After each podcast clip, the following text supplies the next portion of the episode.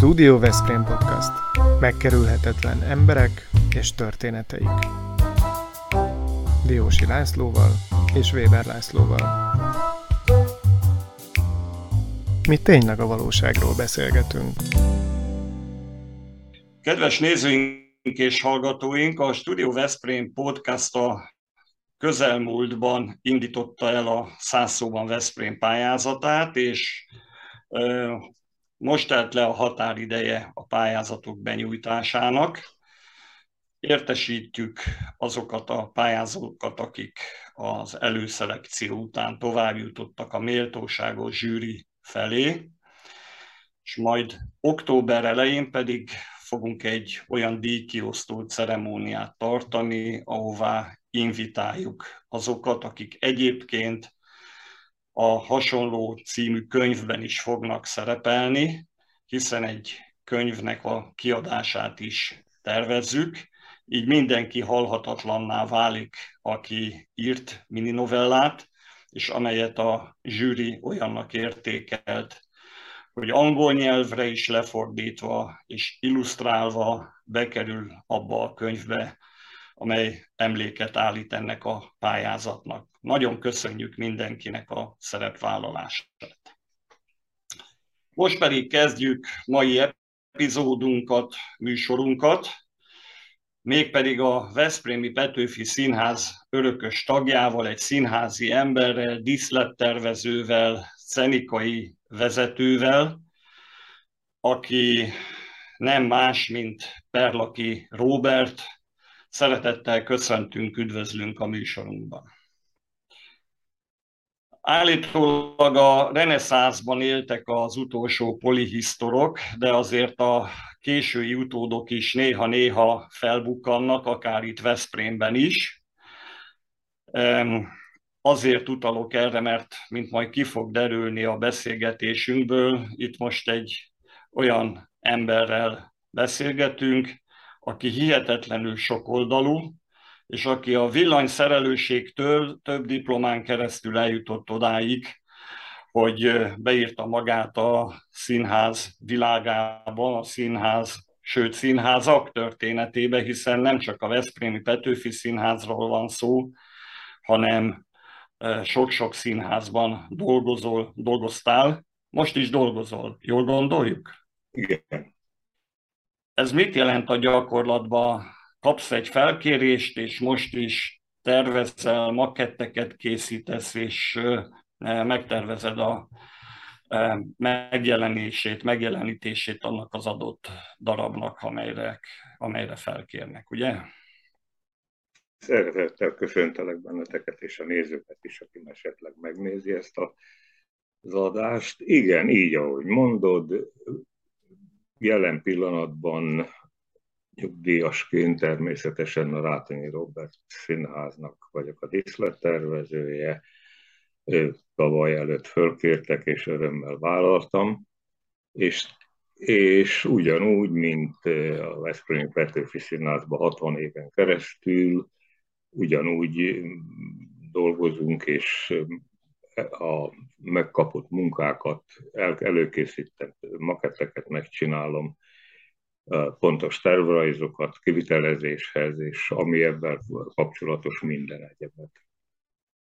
Mert olvassál be minket, légy szíves abba, mert ez egy rejtély azért egy átlag színház látogató előtt, hogy hogyan is működik ez a leültők a darabnak az elindítása, arra való felkészülés, megtervezése e, előtt, és akkor egyeztettek arról, hogy milyen színpadkép lenne kívánatos, vagy egyáltalán neked kell kiválasztanod azt a színpadképet, te, te ötletelsz ebben a dologban? Tehát hogyan működik ez a história?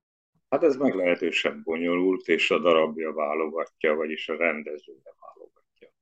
Ez azt jelent, hogy természetesen, amikor az igazgatóság, igazgató eldönti, hogy, hogy melyik darabot játszák, kiválasztják a, a szereplőket, kiválasztják a tervezőket, diszlet és jelmeztervezőt, mindenki megkapja a feladatát, és akkor van egy közös találkozás, ami azt jelenti, hogy első alkalommal átbeszéljük egy kicsit a dolgot.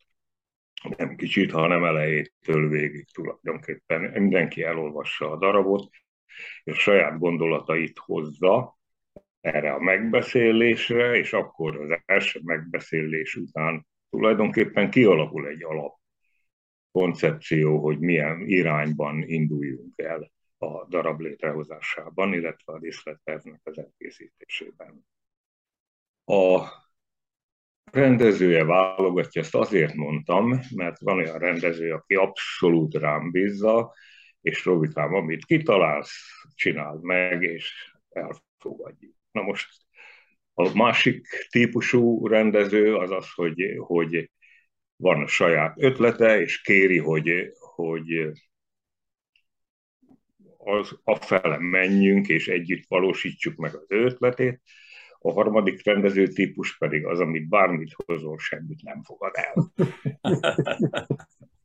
Hát ezek engem, engem, engem ez a harmadik, ez a harmadik nagyon érdekel. Ilyenkor mi van? Akkor hol dől el a dolog, hogy mi lát, mit látunk mi a színpadon? A határidő. A határidő. Igen. A határidő és a pénz. Mind, a pénz és a határidő talán így fogalmaznám meg. Fölhoznék egy példát, nagyon jó színész, nem, ne nevesítsek ugye senkit. Nagyon jó színész, barátom is, rendező. Ha dicséred, akkor nyugodtan lehet. Ha hát dicsérem, Tóthi Gézáról. Akkor... És mi barátságba is kerültünk 40 valahány évvel ezelőtt, és és sokat dolgoztunk, együtt terveztem neki Győrben, Veszprémben, Budapesten, de érdekes világ, és mindig úgy csináltuk, mert ugye ő a sokkal, hát sokkal, de valamennyivel idősebb nálam, én megcsinálom a kész munkamakettet, hogy, hogy lássa, hogy miről van. Ez a makett készítés ez azért jó, mert a térben van, és a térbe belelát a rendezés, körülbelül tudja, hogy, hogy mit szeretnék. A azt szoktam a Gézával, hogy fölmegyek a lakására, fölviszek három példányt, három különböző makettet, ami félig munkamakett, nincs kidíszítve, nincs, nincs véglegesen elkészítve, hogy milyen irányba menjünk. Ő azt szokta erre mondani, hagyjál engem a maketteddel a francba, majd a próbán kitalálj. Hát mondom, de az nem megy, hát lesz a próba előtt egy tervelfogadás, a, a tervelfogadáson nekünk le kell tenni a a, nem csak a makettet, hanem a, a műhelynek a diszlet gyártáshoz szükséges összes mérnök részletrajzot, és ami a legfontosabb, le kell tennünk a költségvetést. Mert az meghatározó dolog, és tulajdonképpen a pénz határozza meg a művészetet mostanában, ez sajnos mindenhol. Aztán sikerül meggyőzni, hogy hát figyelj, valamit találjunk, egy döntső, és akkor a következő találkozásra már tudjuk, hogy mit akarunk, és ebből mm. az, az lesz, amit ő megálmodott, meg amit én kitaláltam. Ebből lesz egy színpadkép, egy látvány. Engedd meg, hogy megkérdezzem, ugye te egy ilyen fantasztikus pályát futottál be időben is, 5-6 évtizede dolgozol ebben a szakmában, egy csomó technológiai változás történt ebben az időben, és közben te makettekről beszélsz, amiket a hónod alatt viszel. A te munkádat, vagy a szenikusok, díszlettervezők munkáját mennyire alakította ezek, mennyire van jelen az új technológia a munkátokban? Nagyon tetszik a kérdés a színház technika annyit fejlődött az elmúlt 50 évben, hogy arról most holnap reggelig tudnék beszélni, akkor se érném magam utól. Én valóban milliméter pontosan, térarányosan színben kidolgozom a maketteket, a számítógépes technika még precízebben mindent megcsinál, mert ugye a számítógép betört a színházba is, és ez egy nagyon érdekes folyamat, mert a részletrajzok kiszámításánál, lerajzolásánál sokkal egyszerűbb a dolog, és betudod a gépbe az adatokat, és kirajzol. Viszont ha kiviszek egy, a műhelybe, vagy egy, ter, egy tervefogadásra, egy számítógépes rajzot, az nagyon jól néz ki, hogy egy, egy vonalban van, mint egy fotó és a maket viszont 3D-be van, térbe van, lát, tér arányosan, mert ugye a maket úgy készül, hogy egy a 25-ben csinálom, az azt jelenti, hogy hogy 25-ször nagyobb a színpadi diszlet, és ugyanolyan, mint az én kis makettem. Uh-huh. A, én nem álltam rá számítógépes tervezésre, ebből is hozok egy Veszprémi Petőfi Színház példát. Egyik kollégám itt tervezett, és hozott egy gyönyörű számítógépes diszlettermet. Egyetlen egy festéket nem lehetett Magyarországon kapni, amivel azt a szint kihozzuk. Tulajdonképpen a számítógép, amit tud, az, az nem tudja azt, amit, amit egy ember megfest. Én, ha megfestek egy diszletet a most kapható festékekből, diszlet hátteret, akkor az olyan az lesz a színpadon százszerzalékos, uh-huh. mint uh-huh. valóság. Világos. Robi, visszatérnék erre a pénzkérdésre, mert szerintem ez gátat szap a fantázia világának. Ez eh, egészen biztosan nem lehet könnyű meccs, akkor, amikor ugye egyre kevesebb pénzt lehet fordítani bármire, ami a színázzal kapcsolatos feladatokat jelenti. Ez mennyire korlátoz abban, hogy művészileg ki tudjon teljesedni az ember, hogy egy valóban ütős olyan díszletet állítsatok színpadra, ami, amit megálmodtatok. Ez, ez valószínűleg nem egy könnyű csata. Hát ez egyáltalán nem könnyű, de attól hívják művészetnek a díszlettervezést, hogy ezt valamilyen formában megoldjuk. Én, amikor elgondolok egy darabot, hogy, hogy, vagy elolvasok egy darabot, és kigondolom, hogy mit lehet csinálni, az első belső intuícióm az, hogy, hogy, hogy mennyi pénzből és mit hogyan lehet. Ez on, onnan kezdődik, hogy a butorokat kiválasztani, Előfordul olyan, hogy a lomtalanításnál a viszlettervező, legalábbis jó magam elmegyek a kuka mellé, és elviszem, mert ezt tudom, hogy abban a darabban, abban az évben, abban a stílusban játszódott, és ez kár lenne kidobni, mert megvenni nem tudjuk, mert méreg. Szóval innen indul a dolog, és minden gondolatom azon van, hogy lehető legkevesebb pénzből oldjuk meg a dolgot. A másik része ennek a, a pénzkérdésnek az, hogy a díszletet ugye egy évben 10-16-ot megcsinál egy színház. Legalábbis Veszprémből kiindulva egy színház, van amelyik többet, van amelyik kevesebbet, és az alapanyagokat, értem ez alatt azt, hogy van egy emelvényzet, van egy, egy járófelület, van öt ajtó, van ez az, amaz, azt én tudom, hogy melyik darabban mi játszott, milyen méret, mert visszamenőleg pár 10-20 évre ismerem a darabokat, kiválasztom az alapszerkezeteket, az alapszerkezetekből át lehet alakítani, meg lehet, le lehet gyártani, ki lehet szabni némi hulla, sok hulladékkal, van, amikor kevéssel, van, amikor sokkal, ki lehet választani az alapszerkezetnek az anyagát, vasból, fémből, különböző alkatozó fából és egyebekből az azt jelenti, hogy ezzel már rengeteget spórol a színház, vagy spórolunk együtt, és az alapszerkezet elkészítése után már csak a, a, a diszítő anyagokat, most azért mondom így, mert diszletvászon, festék, különböző kárpitanyagok és minden, azt meg kell venni. És, de az alapanyagban már rengeteget spórolni. Uh-huh. Aztán olyan is van, hogy, hogy vissza kell venni az álmokból, mert nagyon sok, és olyan is van, hogy sikerült megtakarítani és azt felhasználni. Mi volt a legdrágább díszlet pályafutásod során? Mondjunk összeget is, illetve magát a darabot is nevezd meg kérlek, hogy melyik volt az a darab, amihez életed legdrágább díszletét tudtad megálmodni, aztán meg legyártani. Hát könnyű helyzetem volt Veszprémben, mert múlt évben volt a 60 éves jubileumom, és 1961-től 2021-ig 60 évet dolgoztam, és rengeteg bemutatót közelítek a 800. bemutató létrehozásához. Ez nem mind diszlettervezés, diszlettervezésnél a 140, diszlettervezéssel ebből a 140 körül tartok. Annyi makettet is elkészítettem. És itt Veszprémben ez nem is fordult elő, mert eleve úgy gondolkodtam mindig, hogy tudom, mi van a műhelyben, tudom, mi van a raktárakban. Nagy diszletraktárunk volt, nagy butorraktárunk volt, és már eleve úgy választottam. háromszor fordult elő az életemben, hogy azt mondta, egyszer a Szinetár Miklós Sopronban csináltam a Mommát, Lébolyát, hogy Robikám most ne számolja pénzzel. Pontosan a forintra azért nem emlékszem, mert ez 18 évvel ezelőtt volt. A, a, és akkor teljesen irreális, hogy mennyi volt, de a, az akkori viszonyokhoz képest sok.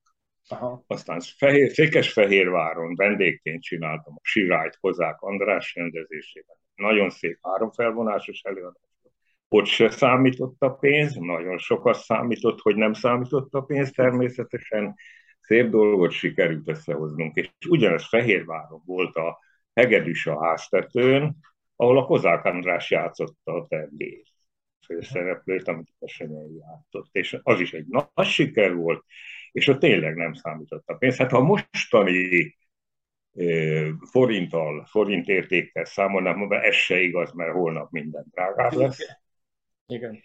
Ő, akkor, akkor olyan 10-15 millió forintba kerülne most egy olyan diszkot, uh-huh. akkor megcsináltam X összegből, mert forintra éppen nem emlékszem, különben minden visszatelemre, minden képre, minden színészre. Igen. Ezek a sikeres ö, produkciók azért ö, azzal jártak együtt, és ez a fantasztikus életút, hogy a legmagasabb elismeréseket és kitüntetéseket kaptad meg a várostól a Gizella díjat, a megyei önkormányzattól a Prokomitátult, az államtól a Magyar Érdemkeresztet, de van olyan szakmai életmű díjad is, ugye a Tolnai Pál díj, amely azoknak jár, akik ebben a műfajban a legkiválóbbak. Elismerés ezért. Tovább tudod adni ezt a tudást, ezt az ismeretet. Egy ideig tanítottál, tudom, az egyetemen is, a Pannon Egyetemen mennyire voltak fogékonyak a hallgatók? Lehet ezt megfelelőképpen oktatni, ezt a műfajt? Hát az elejéről kezdjem, vagy a végéről. Hát talán az elejéről én is. Valóban elég sok díjat kaptam, ami hát óriási elismerés, és nagy öröm. Gondolom mindenki számára, aki kitüntetnek. Én nekem igazán öröm az, hogy 1964-ben kaptam az első miniszteri dicséretemet, és minden rendszerben megkaptam azt a szakmai kitüntetést várostól, megyétől, minisztériumtól, amit úgy gondolták, hogy a perlakinak adható. De ez természetesen nem csak az én kitüntetésem, hanem én nagyon büszke voltam mindig a kollégáimra, mert hiába találok én ki akármit, ha nincs, aki kivitelezze, hiába találok én ki akármit, ha a színpadon nem működik jól a technika és az, azokat irányító technikai szakemberek, akkor, akkor a biztos, hogy a kitüntetés létre, de amit a lényeg, amit akartam mondani, hogy minden rendszerben, a Kádár rendszerben, a rendszerváltás előtt, után mindig kaptam valami szép kitüntetést, és ez azt jelenti, hogy ez teljesen politikamentes, mert amire igaz, aminek igazán örülök és büszke vagyok, az, a, az hogy ez szakmai kitüntetés tulajdonképpen minden, illetve hát az utolsó állami kitüntetés, ez a Magyar Arany Érdem kereszt, ez az 50 éven volt az 50 éves jubileum. Az egyetemi oktatás? Az egyetemi oktatásról annyit, hogy én az, a színművészeti főiskolán végeztem ezt a technika és, világ, is, és a technikai szakot is, majd később, amikor már nagyon belelendültem ezekbe a folyamatokba, akkor, akkor a főiskolán, ott, ahol én tanítottam, ott fölkért a Schmidt tanár úr, és itt az egyetemen pedig megalakult a színház, a színház dramaturgiai szak, ahol Szenika óraadó tanárként fölkértek, és tíz évig a, a sikerült ezt a fiatalokkal, némelyikkel megszerettetni. Ismerek egy-két illetőt, aki ma is színházban dolgozik, és, és örömmel csinálja, amit csinál.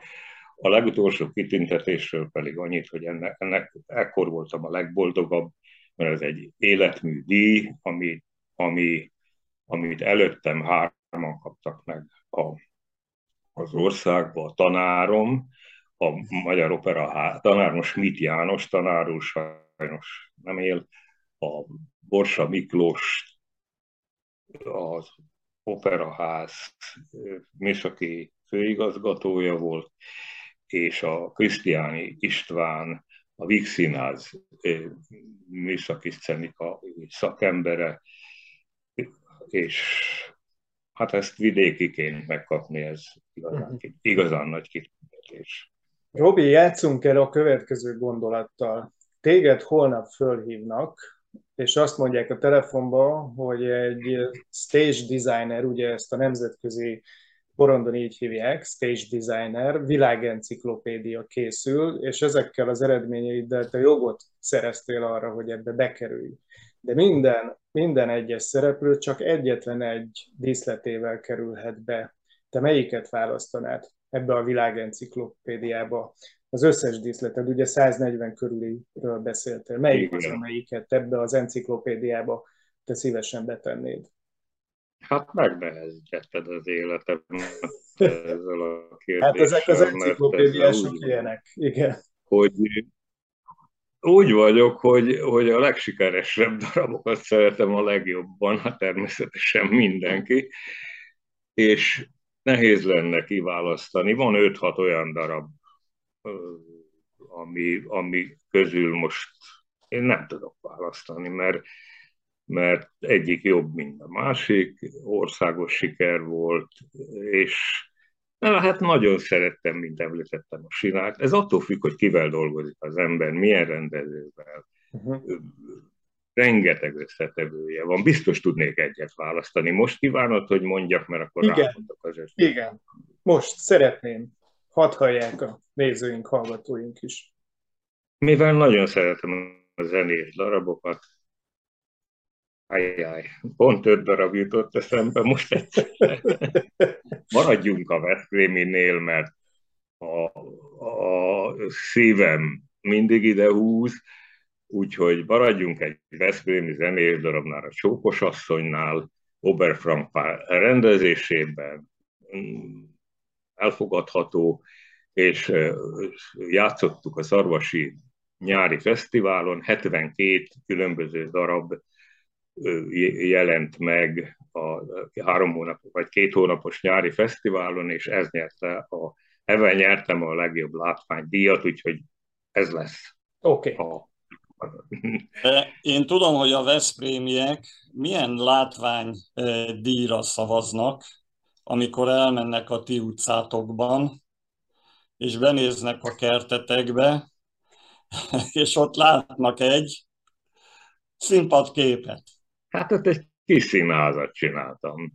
Na, mesélj erről egy kicsit, légy Hát ennek az volt az indító nyomatéka, hogy, hogy karácsonykor én mindig csinálok valami szépet, valami jót a lakásban és kertbe is, és gondoltam, hogy hát miért ne csinálhatnék egy kis színházat, és az első Betlehem volt. Ez véret arányosan, ugyanúgy, mint Diszlet Makett, egy kicsi Betlehem, és ezzel kezdődött, aztán rájöttem, hogy húsvét van, akkor húsvétkor is csináltam valamit, aztán nyárban napoznak a lányok a tengerparton, és minden évben csinálok négy különbözőt a gyerekeknek, és tátott szájjal állnak a kerítés mellett, és nézik, és nem tudja őket a mamája elhúzni. Már egy naplóba, egy cikkbe is megjelent, hogy milyen jó ötlet, és ez nagyon örülök neki, mert de különösen a gyerekek fognak meg, és húsvétkor kiteszem a kerítésre a kis dobozba csokoládékat, a tojásokat, és akkor mindenki, aki kettőt vesz, arra rászól a mamája, hogy, hogy csak egyet vegyél, és én meg leszólok az erkéről. Vehetsz nyugodtan többet. Mindig van valami. Egy évben négy-öt ötletem van, és akkor váltogatom, mert unalmas lenne. Az én bevezet... Bocsánat, már készülök a Betlehemre, már az alapdolgaim megvannak, ami majd a advent első napján fog kikerülni. Az én bevezetőmben szó volt arról, hogy te milyen sokoldalú vagy. Ez már eddig is kiderül, de azért itt az ideje, hogy beszéljünk egy kicsit a zenélésről és a dobolásról. mert hogy neked ez is egy specialitásod, egy jellegzetességed, zenés darabokban is dobolsz, doboltál a színházban, meg hát különböző alkalmakkor. Ez se piskóta, azt kell mondani. Ez honnan jött? Hát ez egy második életem, mert én ugye a két-három életet éltem egyszerre, reggel nyolctól éjfélig. Reggel elmentem otthonról, és éjfél körül mindig haza is értem. Én gyerekkoromban volt egy osztálytársam, a Madács utcában laktunk, nem osztálytársam, barátom, fiatalabb volt nálam egy-két évvel, és zongorázott, a Ruska Sanyi, aki sajnos nem él, mert még a hongkongi influenza elvitte 22 éves korában. Mm. És átmentem hozzájuk, és zongorázott, én meg mondtam, majd valami kis főzőkanalat, meg, meg, meg lábasokat, és akkor ütök alá. Ez odáig fajult, hogy beírt, beiratkoztam a zeneiskolába, és hat évet tanultam, megtanultam dobolni kottáról is mindenhogyan, de ahogy tánczené, jazz, nagy jazz rajongók volt, este jártunk a, a szórakozó helyekre jazz hallgatni, és ez odáig fajult, hogy 17 évesen már a Balaton Presszóban játszottunk duóba, van, aki még emlékszik a Balaton Presszóra, kisegítőbe, mert a zenészek, amikor szabadságra mentek, akkor mi játszhattunk. Aztán sikerült befejeznem ezt a szakot, és ilyen orinak hívták, akkor működési engedélyt szereztem, meg elvégeztem a, a dobos szakot is az iskolába, és, és az első vizsgamunkám a Rabel Bolero volt. Az egy nagyon nehéz zenei mű, de sikerült hibátlanul leütnöm, és megkaptam a működési engedélyemet. Aztán 1964-ben, mert ugye az élet nem csak tudás, meg nem csak akarás, hanem szerencse is, ennek a három összetevője nincs, meg akkor nem jönnek össze a dolgok. 64-ben játszottuk a, a játszottunk egy zenés darabot a színházban, mindjárt gondolkodom a nevén, majd beúrik menet közben, és a tanárom, a, zene, a, zene, a, a színházban a zeneiskola tanárai játszottak, abból alakult ki egy zenekar 1964-től egészen végéig, talán még most is járnak ugyanazok a zenetanárok, a, aki még él a színház zenekarában, és a tanárom elkésett erről az előadásról. Az igazgató tudta, hogy én tanulok dobolni, meg tudok dobolni, és följött a munka, kezdéskor a munkahelyemre, hogy Robikám, le tudnád dobolni? Hát mondom, persze. Lementem zenekari árokba, gyorsan fölvettem a smokingot, kötelező volt, de hát csúszott az előadás.